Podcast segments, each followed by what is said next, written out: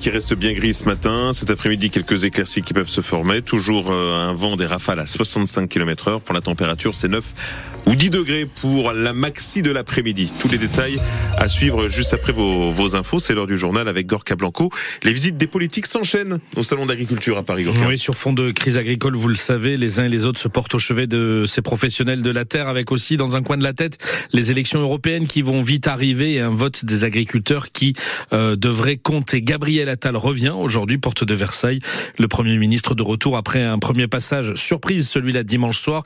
Et alors qu'hier, c'est Jordan Bardella, le président du Rassemblement national, qui est revenu au, au salon pour une deuxième journée consécutive sur place. Du côté de l'exécutif, qui n'entend pas laisser un boulevard au RN sur ces questions agricoles, une réunion est organisée aussi ce midi à Bercy, au ministère de l'économie, afin de mettre en place un dispositif de garantie de prêt à hauteur de 2 milliards d'euros au 1er juillet prochain à destination des exploitations agricoles les plus en difficulté au niveau de leur trésorerie.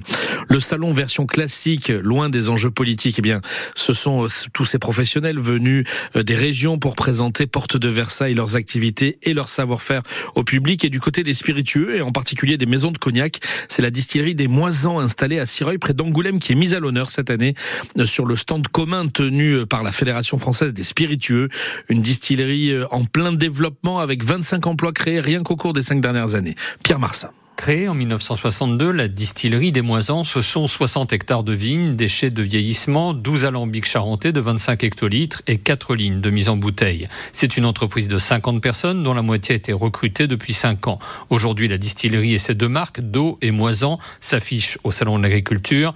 Nicolas Mortier est le chef des opérations de la distillerie des Moisans. Il y a une très belle fréquentation au Salon de l'Agriculture, donc ça nous permet d'être visible, de faire connaître nos marques et de faire goûter nos produits pour un coût qui est intéressant puisque on vend au verre et à la bouteille lors du Salon de l'Agriculture. On a aussi notre propre stand, mais effectivement on participe aussi dans le cadre de la Fédération française des spiritueux. Donc c'est vraiment un bel exemple de mutualisation. Malgré sa bonne santé dans le domaine de l'emploi, la distillerie des Moisans subit de plein fouet la crise que traverse depuis plusieurs mois la filière du cognac. Elle fait le dos rond grâce à sa diversification. Nicolas Mortier. Nos stratégies de diversification elle a été mise en place il y a plus de 7 ans maintenant, donc euh, ça nous a permis d'avancer sur d'autres marchés et sur d'autres spiritueux. Faut pas se voir trop beau quand tout va bien et faut pas se voir trop mal quand tout va mal parce qu'il y a quand même aujourd'hui des ventes de cognac, même si elles ont fortement baissé dans certains pays. Et ça reste un spiritueux d'exception, donc euh, on a toujours notre épingle du jeu à tirer. La distillerie des Moisans exporte dans 60 pays. Voilà, une maison de, de cognac charentaise mise à l'honneur cette année au Salon de l'Agriculture. Le centre hospitalier de Sainte déclenche le plan blanc de niveau 2 cette semaine. Oui, depuis 24 heures maintenant, l'ensemble des personnels soignants disponibles sont mobilisables et mobilisés, y compris celles et ceux qui se trouvaient en congé ou ceux qui étaient simplement en repos hebdomadaire. Il s'agit de faire face à un afflux important de patients qui met les services sous tension. Certaines activités de soins sont même déprogrammées et les services de semaine de chirurgie et de médecine sont transformés de façon temporaire en unité d'hospitalisation complète, ce qui permet d'avoir 18 lits supplémentaires de disponibles pour prendre en charge les malades.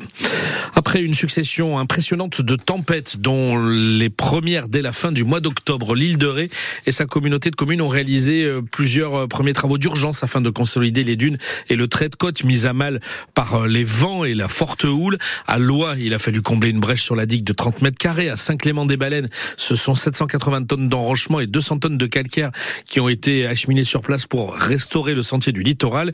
Et puis à Sainte-Marie-de-Ré, là, ce sont les cages métalliques emplies de pierre, les gabions, qui ont été mis à mal dans le secteur de la maladrerie et qu'il a fallu restaurer. Mais à présent, les élus rétés entendent obtenir d'autres autorisations de la part des services de l'État pour consolider de cette fois les dunes dans le cadre du plan érosion.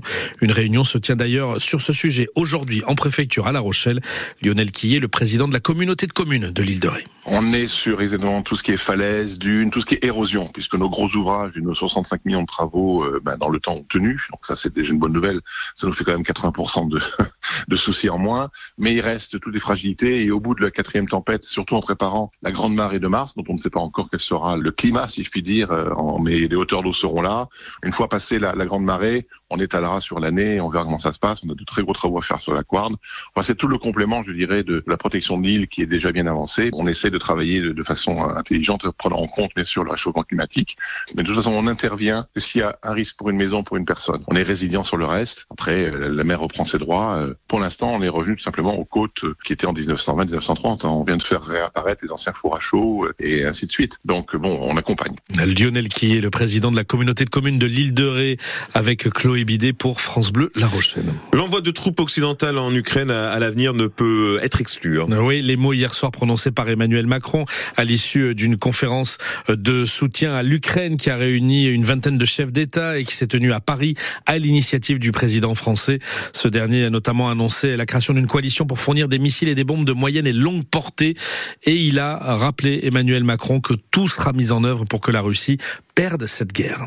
Il n'y a pas de consensus aujourd'hui pour envoyer de manière officielle, assumée et endossée des troupes au sol, mais en dynamique, rien ne doit être exclu. Nous ferons tout ce qu'il faut pour que la Russie ne puisse pas gagner cette guerre.